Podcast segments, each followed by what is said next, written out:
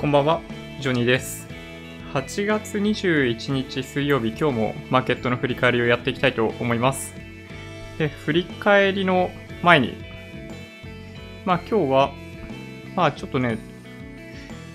いつも気になるニュースなんですけど、これですね。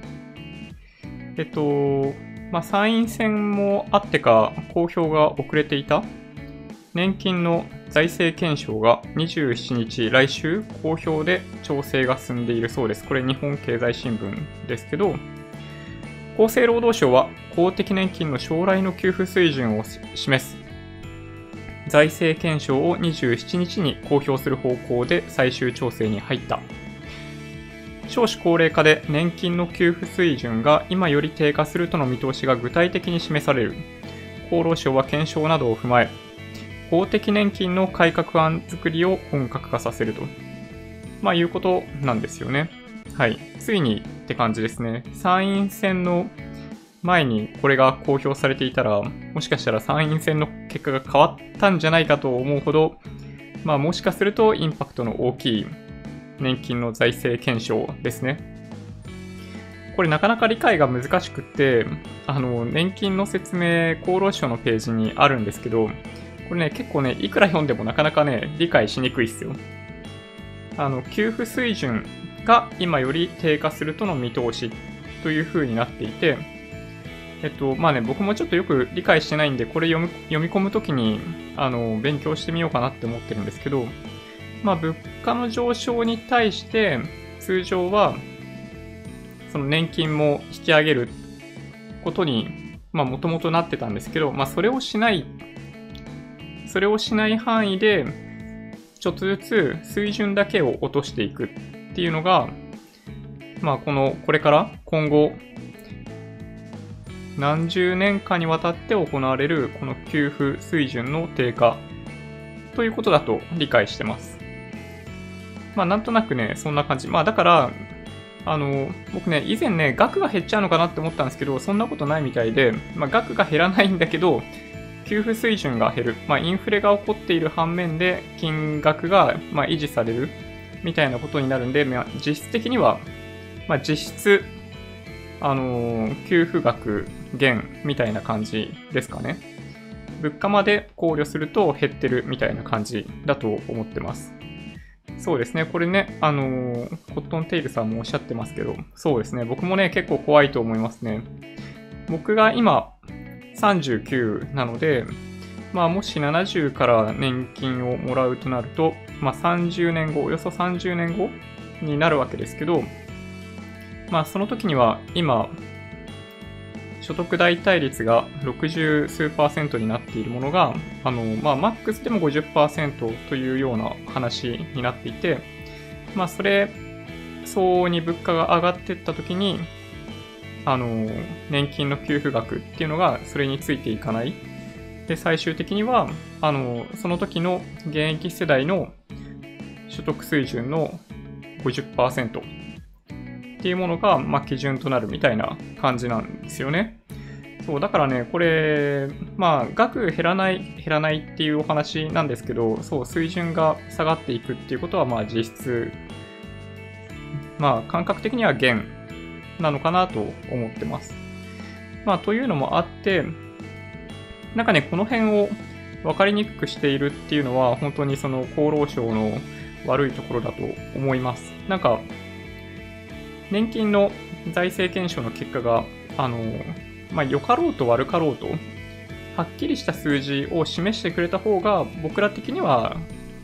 楽ですよね。将来が見えるようになるから。なんかね、もし本当に年金がもらえる額、年金のもらえる額がめちゃめちゃ少ないんであれば、少ないなりの生活を計画できるじゃないですか。あの、駅から近いところに住んでるんだけど、それをやめるとか。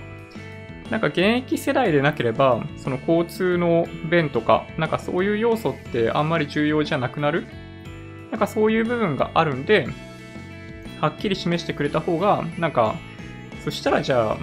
あ、あの、70歳からは、なんか、どっか、のんびりできる土地で、あの、ゆっくり過ごすっていうこともできるし、まあ、逆にこんぐらいもらえるのかっていうのが分かれば、あの必要以上に溜め込んでる人に関しては消費につながるかもしれないっていうのがあるんで、あのできるだけ明確な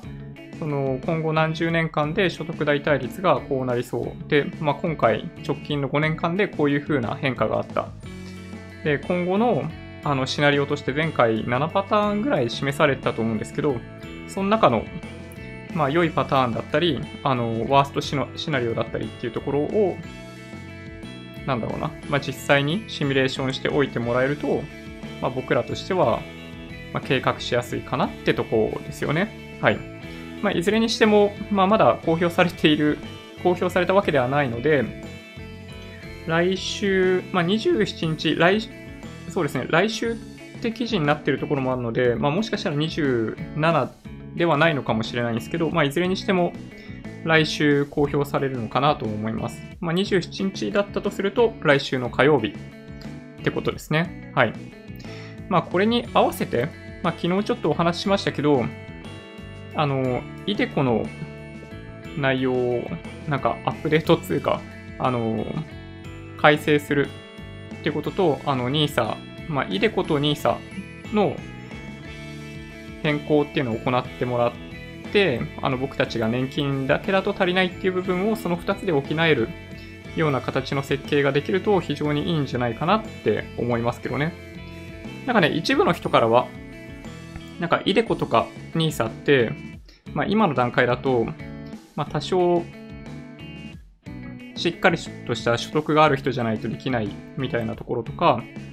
その、リテラシーがある程度以上じゃないと難しいみたいな側面が、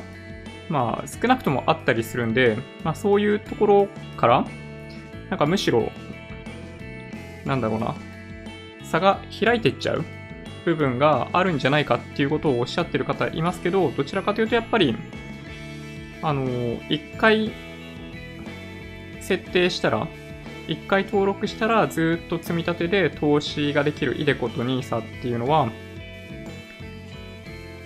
あの、誰にとっても優しい制度だと思うので、で、まあ、そんでもって本当に、あの、金融庁のレポートにもあった2000万、3000万っていう数字が、まあ、30歳ぐらいから始めたとしても、そんぐらいから始めてれば、むしろ余裕を持って、あの、70歳とかを迎えることができそうな感じがするんで、うん。積極的にこの年金の財政検証で実態を明らかにする。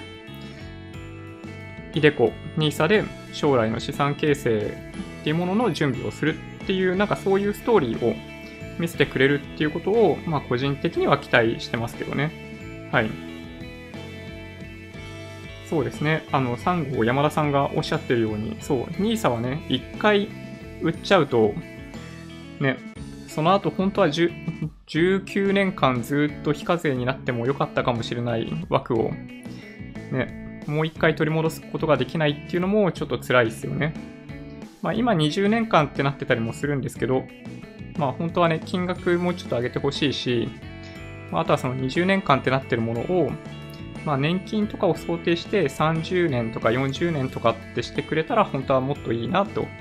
思いますね。はい。なんか永久みたいな話もあったりしますけど。じゃあそんな感じでマーケットの振り返りに行こうかなと思います。はい。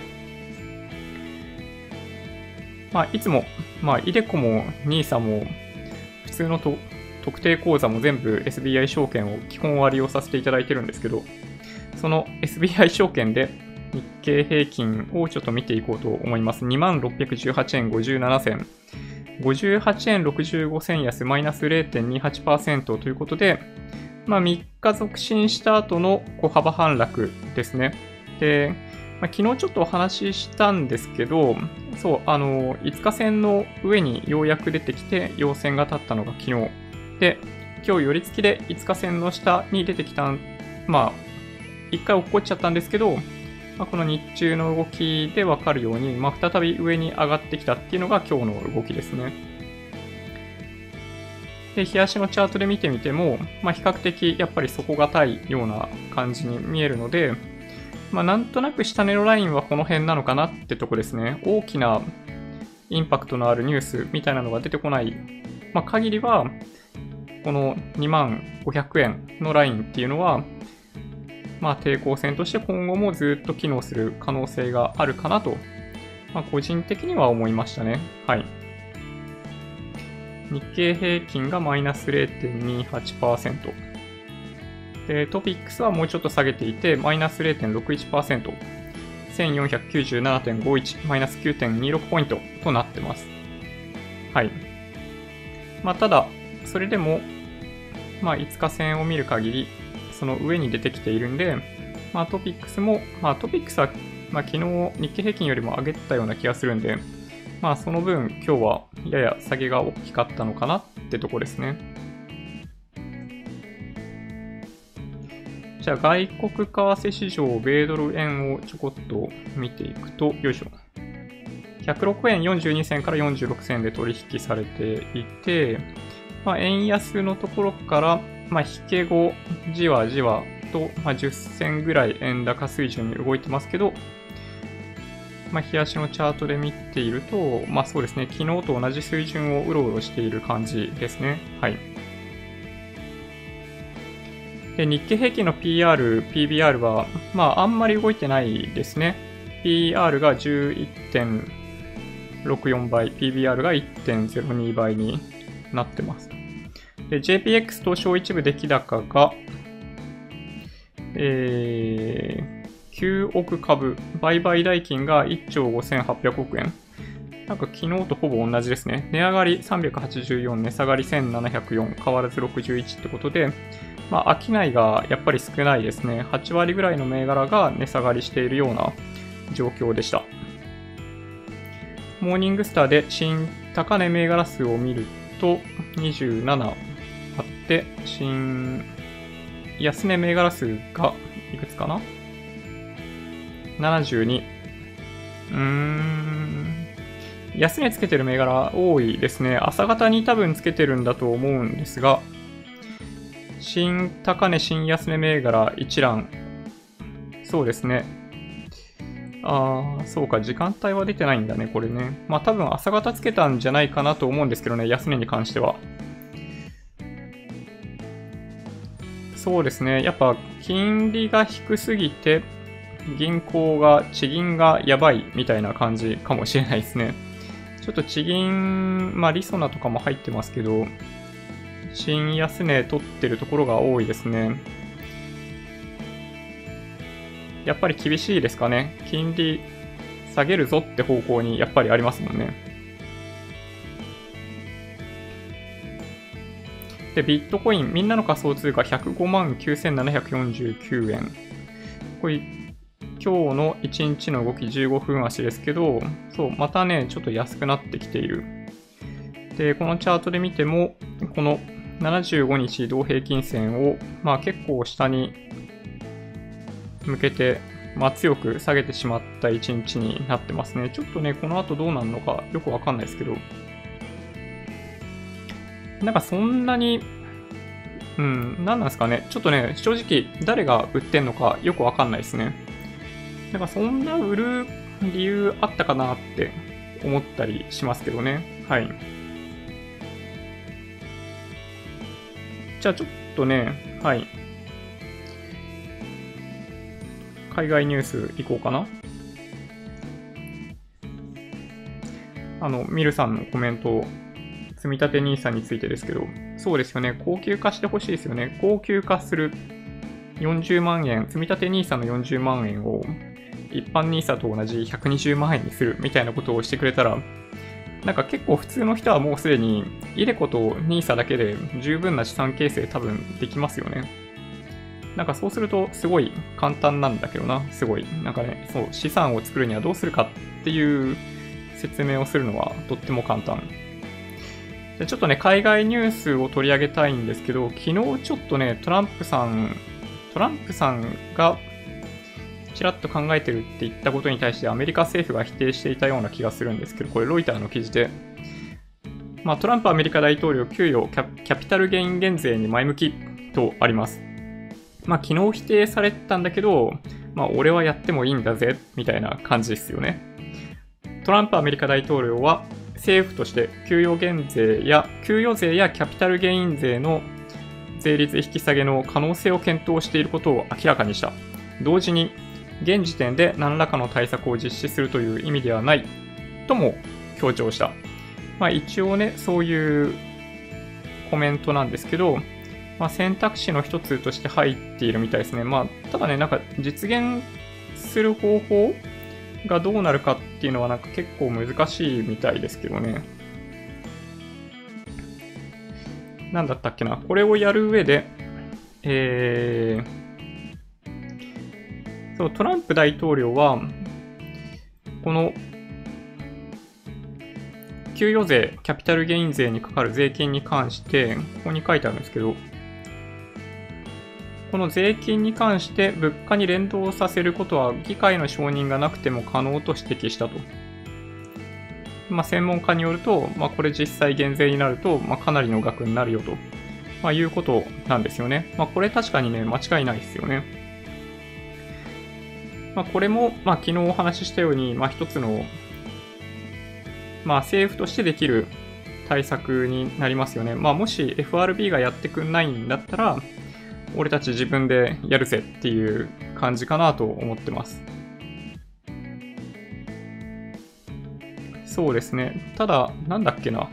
なんかそう簡単に、あ、この辺か。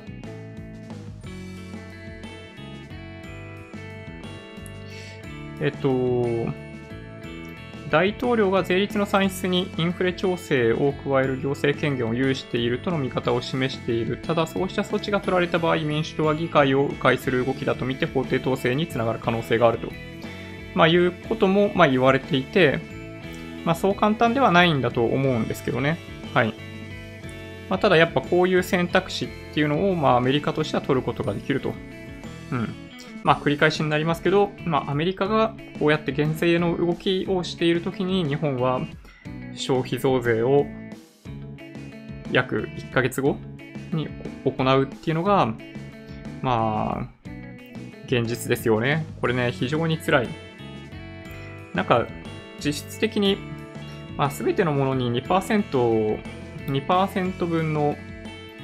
消費税がプラスになるわけではないですけど、ね、実質的になんか、やっぱり押し下げますよね。うん、ちょっとね、嫌だなと思います。なんか、本当にね、この1点に、まあ、これ以外にもまあありますけど、まあ、今の政権与与党は、やっぱり、ちょっとね、どうかなと思いますね。この消費増税に関しては。で、もう一個、ロイターですけど、あの逆イールドに関するなんでしょうね、あの、記事が出ていてですね、で、まあ、記事のタイトルそのものは逆イールド解消は一時的かみたいな感じでまた逆イールド状態に陥るんじゃないかっていうことを言ってます。で、実は、あの、先週末に逆イールドに関してのあの動画だけは撮ったんですよ。編集してなくって、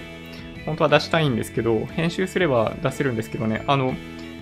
この辺の記事が出る前は、なんか分かりやすいチャートとかがなかなかなくって、あの、ロイターの、UK のロイターの記事に、なんかね、あったんですよね。なので、まあ、それを使って動画ちょっと撮ってるのがあるんで、なんか本当は編集してお届けしたいなと思ってたりもします。まあ、この中で、これ非常にわかりやすいので、まあ、特にチャートを見ていただけるといいなと思ってるんですけど、ちょっとね、広告消させてもらいますけど、これね、あの、これ2007年から2009年の、まあ、リセッションがあったのが2007年から2009年にあって、で、その前で起きている、この逆イールド状態っていうのがどうだったかっていうのを、なんかものすごいわかりやすく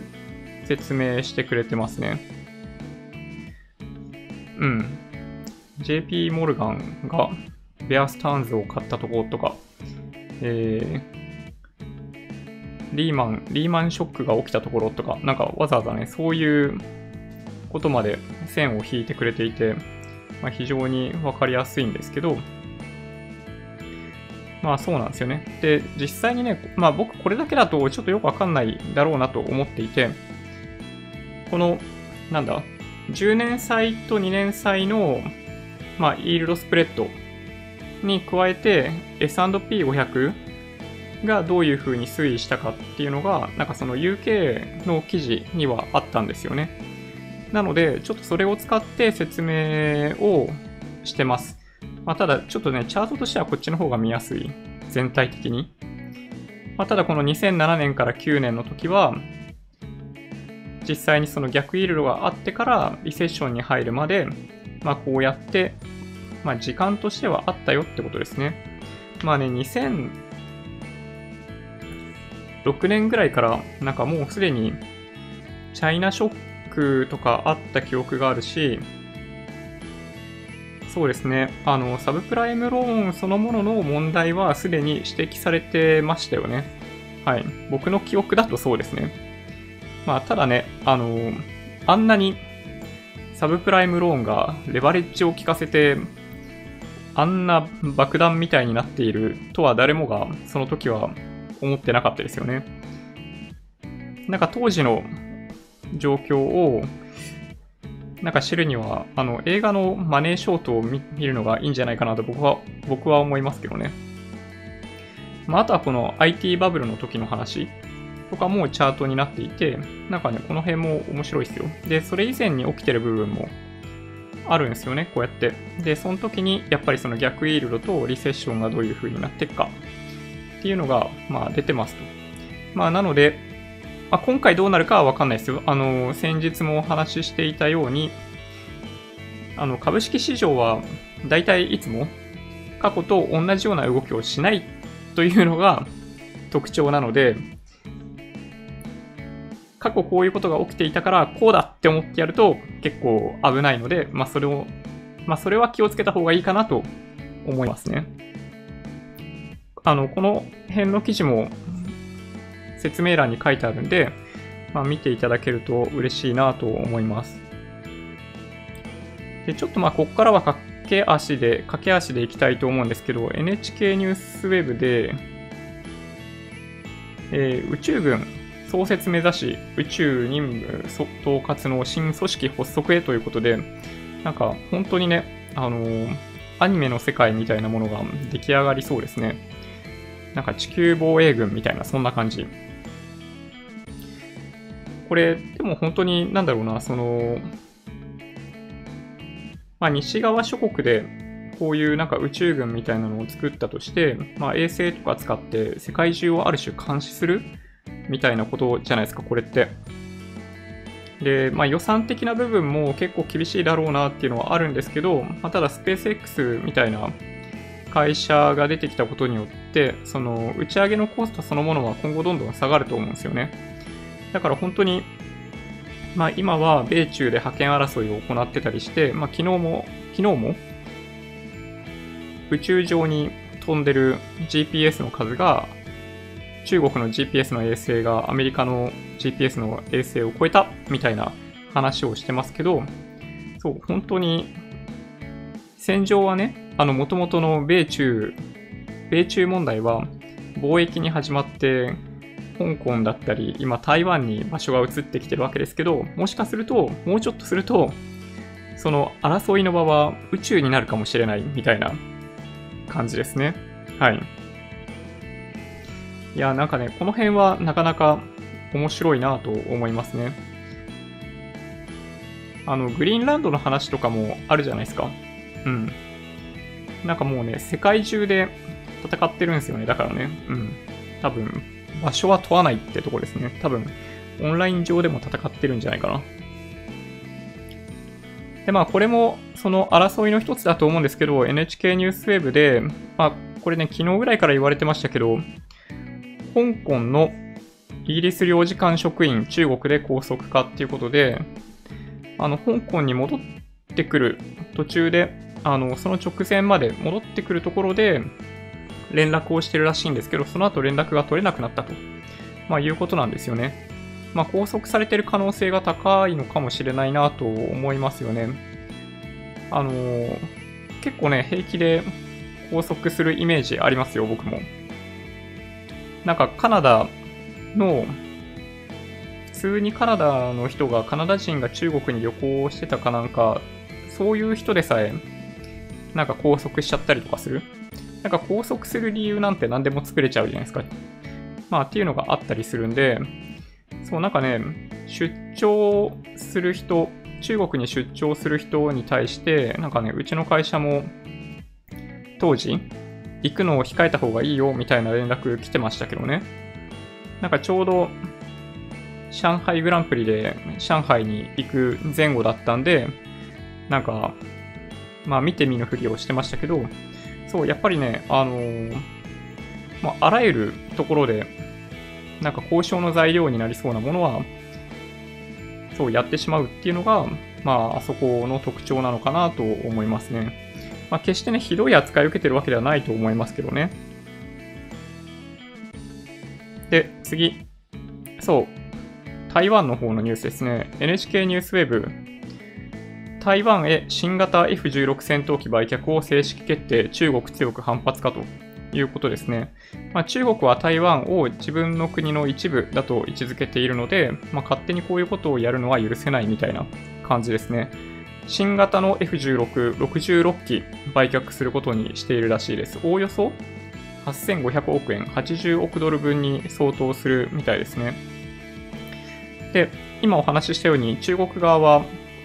まあ彼らの国の一部だと思ってるんで、内政干渉すんなっていうリアクションなんですよね。なんかこの辺が、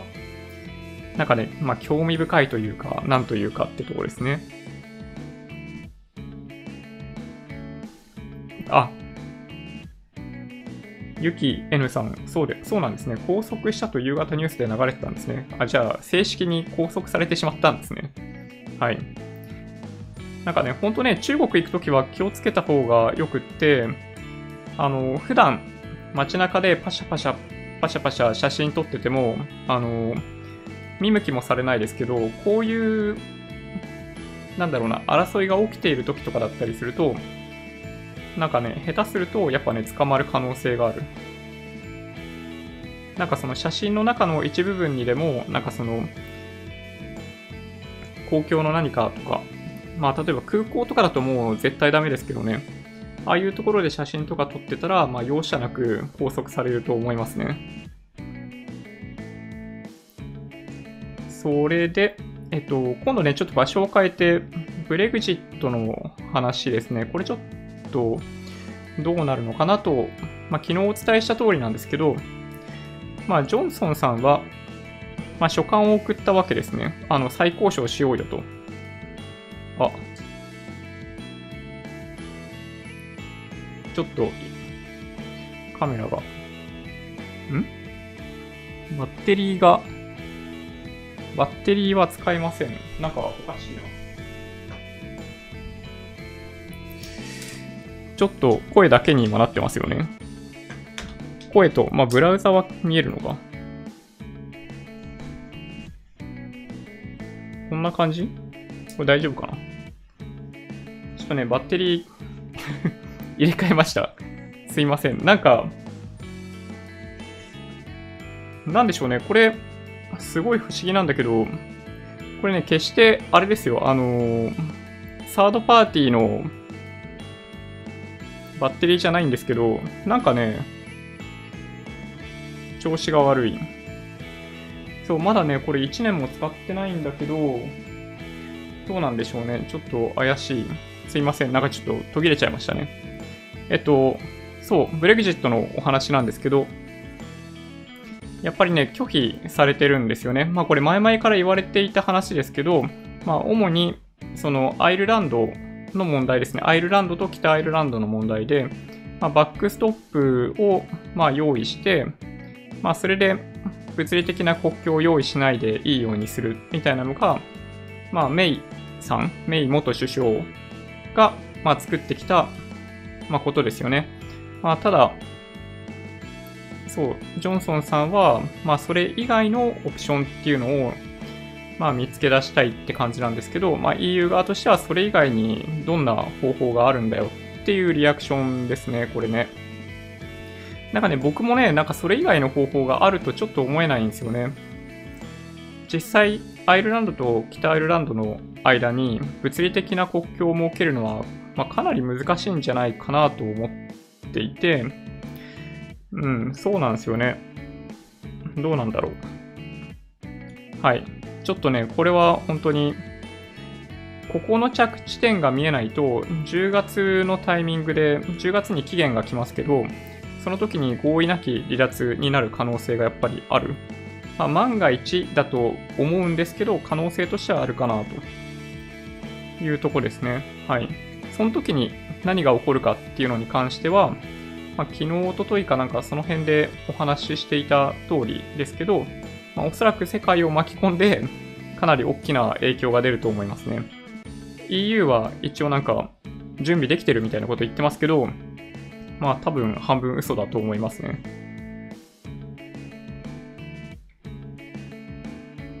で、今日は韓国の貿易統計が出ていて、これロイターの記事ですけど、8月1から20日なのかの輸出は、これ月間じゃないんですね。え、前年比13.3%減、半導体輸出29.9%減ということで、あのーまあ、日韓の間で、まあ、いろんな、まあ、問題というか、なんというか、まあ、やり合ってるわけですけど、そこの半導体に関係する部分の29.9%減っていうのは、結構やっぱ、影響、影響出ているわけじゃないと思ってるんですよ、僕は。あの、なぜなら、その日韓の、なんか、輸出管理の規制強化っていうのをやる前から、この数字かなり悪くなっていたので、まあ、実際にはその、日本側が取ったアクションっていうものが直接的な原因になっているとは到底思えないんですけど、そう、ちょっとね、あのー、韓国経済やっぱ心配ですね、正直。まあなんか、まあ、ギャラクシーノートとかあの辺かなり人気あるんで、まあね、プロダクトとしては悪くないと思うんですけど、やっぱりこうやって見てみると、うん、数字上はかなり影響を受けてるような気がします。で、最近のムンさん、ムン大統領のなんか発言っていうのは、ややそういうところを、まあ、考慮したというか、まあ、ちょっと軟化した感じあるじゃないですか。あれってやっぱり自国の経済状況がちょっと微妙だったりするんで、まあそういうリアクションになってるのかなって思いますけどね。はい。これはね、本当に、うん。まあ、なんだっけ、今ちょうどみんな中国に集まってますよね。外相が確か集まっていて、まあ、日韓外相会談みたいなのも行われてたはずです。確か今日。うん。もしかしたら説明欄にリンク書いといたかな。あんまりね、まあ、平行線のまんまだろうなと思っていたので、まあ、特にここではもう取り上げないという感じだったんですけど、そうですね。そんな感じかな。ああ、そうですね。あ、ランドグレンさん、いつもありがとうございます。今日も ダッシュで帰ってきていただいたんですね。ありがとうございます。T コーズさん、これは HW への制裁が原因、え、ファーウェイってことですかね ?HW って言われると、なんか僕感覚的にはハードウェアしか思い浮かばないんですけど、ファーウェイですかね？うーん、なるほど。これやっぱ、まあ、日本もそうですけど、韓国も中国経済の、まあ、内需とかの影響を受けやすいってことですかね。そうですね、えのえのさんおっしゃってるように、航空便も減らす。まあそうなんですよね。まあただ、まあ、これに関しては、あ、そうですね、これ、この次のニュース行きましょうか。もしかして、振ってくれてます？はい。これ NHK ニュースウェブですね。7月の訪日外国人客数が発表されました。韓国人旅行者7.6%減少。日韓関係悪化が影響かってまあなってますけど、そう、これね、あのー、まあ僕はあんまそう思わないですね、正直。もともと訪日外国人客数は、あの、まあまあブレる数字だと僕は理解してます。まあ、全体としては299万人。すごい数字ですよね、これね。7月としては過去最高となった一方、韓国からの旅行者は7.6%減少しましたと。まあ、いうことですね。ここの数字の発表は、この日本政府観光局っていうところが、ま、行っていて、まあ、このページに行くと、まあ、PDF だったり Excel で、その過去のデータも含めてダウンロードできるんですね。これね、なかなか、まあ面白いというか、なんというか、そうなので、ちょっとね、今日はね、そのページを見ていこうかなと、実は思ってます。まあ旅行者減っていて、まあなんとなく関連付けされて、その、日韓で飛んでる飛行機、航空便の数も減らすみたいな話になってたりしますけど、まあちょっとね、それ以前からなんですよね、実は。まあ、Excel のファイルをお見せするのもちょっと恐縮なんで、この訪日外国人客数、訪日外客数っていうのかな？正式には。お、ちっちゃすぎる。誰も見えないですね、これね。ポチポチポチポチっと。訪日外客数2019年総数。ここに、前年、前年同月比ですね。が、毎月の数字の横に出ていて、総数としては、まあ、7.5%、3.8%、5.8%、0.9%、3.7%とかっていう感じで、まあ、毎月進捗してます。いい感じに。で、まあ、これが、あの、地域ごとになってて、まあ、アジアが、まあ、比較的総数としてはやっぱね、多いんですよね。この全体として270万、この5月とかだとある中で、アジアが230万とか、まあ、圧倒的に多いですよね、アジアがね。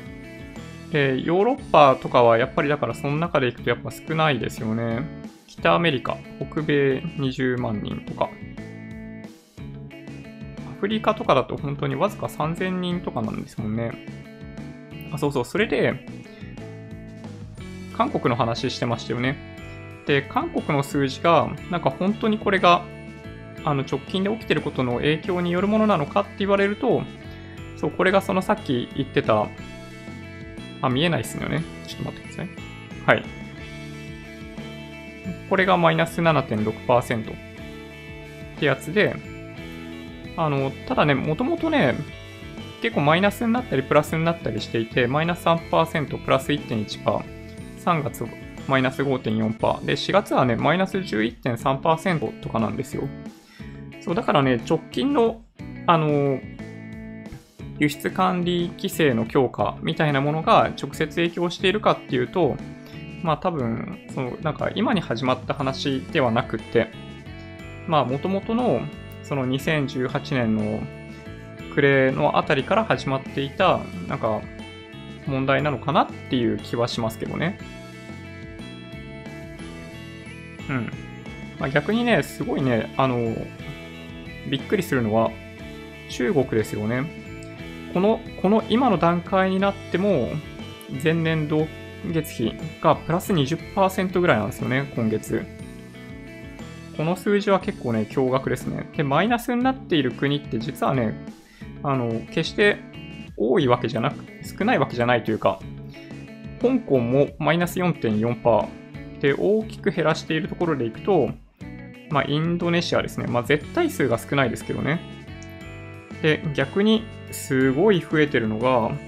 フィリピン、ベトナム、プラス30%、プラス21%とか。なんかね、こういう数字見た方がいいと思いますね。なんかね、このマイナス7.6%、この韓国のマイナス7.6%だけ切り取って、あの、他の国々の中ではマイナス7.6%って確かに大きめの数字に見えますけど、そう、過去にもマイナス11.3%とかってあったりするわけだし、そう、なんかね、あの、伝え方っていうのは、まあ、NHK ニュースウェブ、もうちょっと考えてほしいなって僕は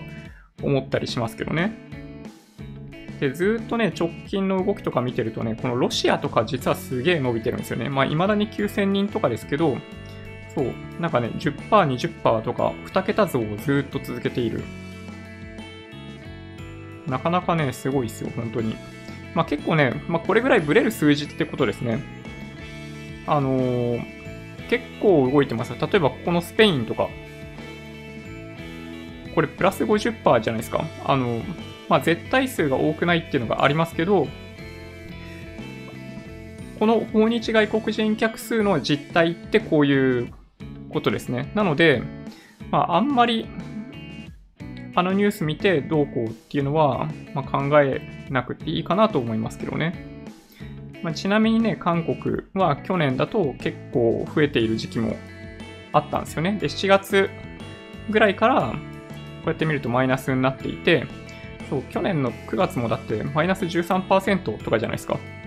10月もマイナス8%、11月マイナス5.5%とか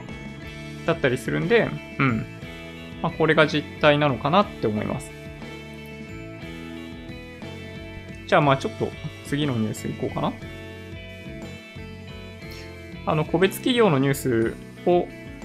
ちょこっとだけ、まあ一個だけかなお話ししますけど、あの、Apple Card がついにスタートですね。テッククランチで、アップルからの購入だと3%キャッシュバック。まあ、日本の中にいると3%のキャッシュバックが決して大きいわけではないんですけど、まあ、向こうの人たちの中では、まあ、結構でかいみたいですね。まあ、日本だとね、本当に、まあ、楽天とかがやっているキャッシュバックのボリュームってすごい大きいじゃないですか。あの、ヨドバシとかもそうですけど。なので、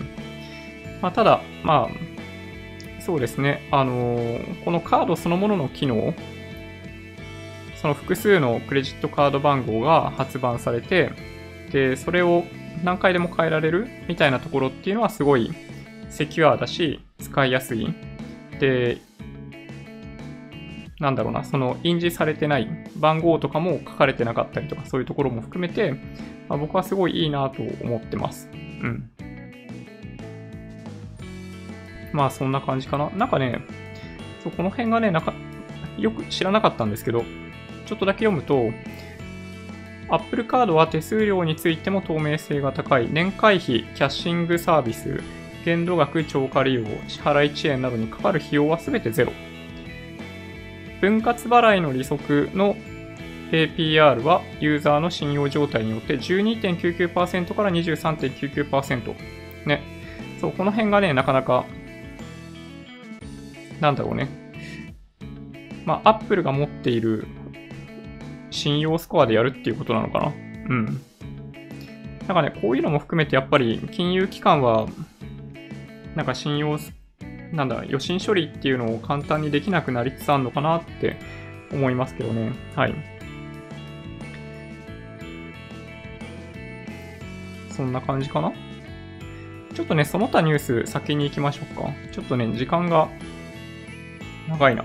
これエンガジェットジャパンでちょっと見たいなと思ったものですね。ネットフリックス、ビル・ゲイツのドキュメンタリーを9月に配信。不都合な真実のグッケンハイム監督がやるそうです。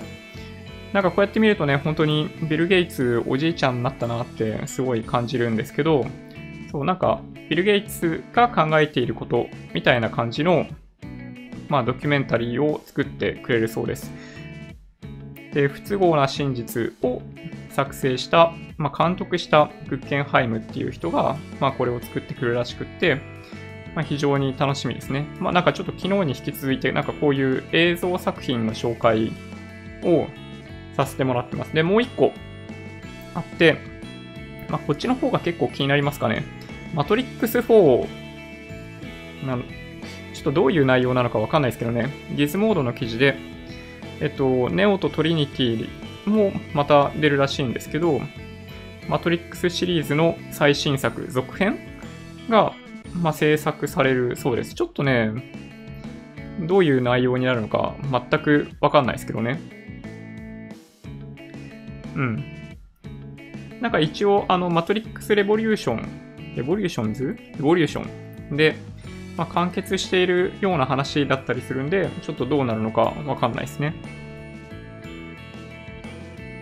ああ、そうですね。T コーズさん、はい。まさしくそれでございます。はい。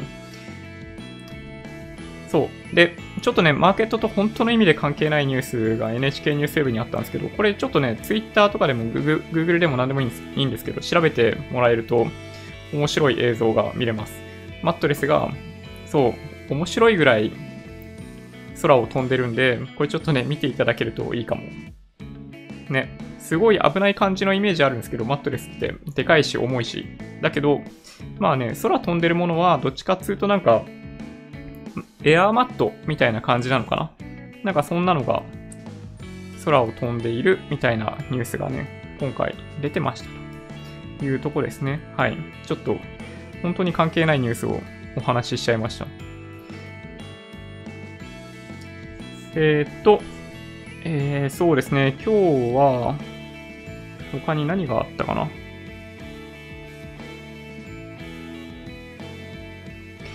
そうですね。あの、イラン情勢で、有志連合についての話がされてたり、まあ、あとはそうですね、あの、イタリアの首相辞任とかもありましたね。なんかあんまり世界に影響を出さないってところがなんか逆にすごいなって思いますけど。なんかやっぱりね、あの、右と左が手を組んでやってるのかな？確かそんな感じですよね。イあ、イタリア？イギリスって言っちゃったかな、僕。イタリアですね、イタリア。なんかね、その辺は本当に、まあ、いつもイタリアはちょっと不安定なイメージありますよね。あとは韓国が日本からの輸入品、農産品かな？あの、放射性物質が入ってないかどうかの検査をより強化するよみたいな話とか、まあそうですね。まあその辺ぐらいかな。あとは百貨店売上高とか出てて、まあ想像通り数字は悪いですね。天気の問題もあるし、まあ昨日お話ししていたように、まあ、百貨店はもともと、まあちょっとね、言い方気をつけないといけないですけど、若干オワコンみたいなとこあるじゃないですか。最近行きます？だって。百貨店あんま行かなくなっちゃいましたよね。はい。そんなとこですかね。えっと、今後の予定でいくと、日米閣僚級貿易交渉が今日、明日とあるので、そうですね、なんかニュース出てくるんじゃないかな。で、FOMC が今晩、議事要旨が出てくるでしょ。で、22日木曜日、ECB 理事会議事要旨、23日金曜日、全国 CPI、アメリカの新築住宅販売件数、そして FRB パウエル議長の講演があります。というところですね。はい。そんな感じかな。まあ、連日お伝えしてますけど、この金曜日のパウエル議長の講演でどんな内容で話がされるかっていうのが、まあおそらく今週のハイライトになると思うので、まあ、どうでしょうね。あの、マーケットもうすでに閉じてる時なので、なんかまたもしかすると一番影響を受けるのは来週の朝一の日本みたいな、まあ、可能性もあるかなと思います。まあそういうイベントのリスクを避けたいって方はやっぱポジションを減らすみたいなことをやってもいいと思うんですけど、まあただ、まあ僕たちの多く、ここで紹介している多くの投資の手法っていうのは、まあただただひたすら積み立てで投資しましょうなので、まあ、あんまり、ね、1%下げたとしても、あんまり影響を受けない方が多いかなと思うので、まあ、このためにどうこうする必要はないのかなって思ってますけどね。はい。そんな感じでしょうかね。うん。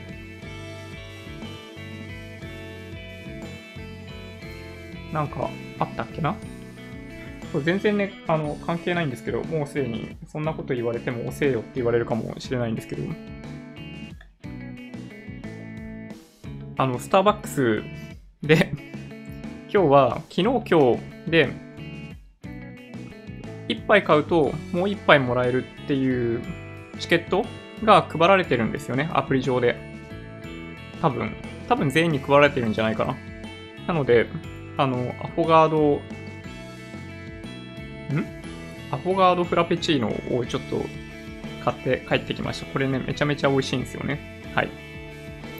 じゃあそんな感じで終わりにしようかな。Twitter、Instagram もあるんで、もしよろしければフォローお願いします。音声だけで大丈夫って方は、ポッドキャストもあるんで、そちらをサブスクライブお願いします。もし今日の動画が良かったっていう方は、高評価ボタンをお願いします。合わせてチャンネル登録していただけると嬉しいです。それでは、ご視聴ありがとうございました。バイバイ。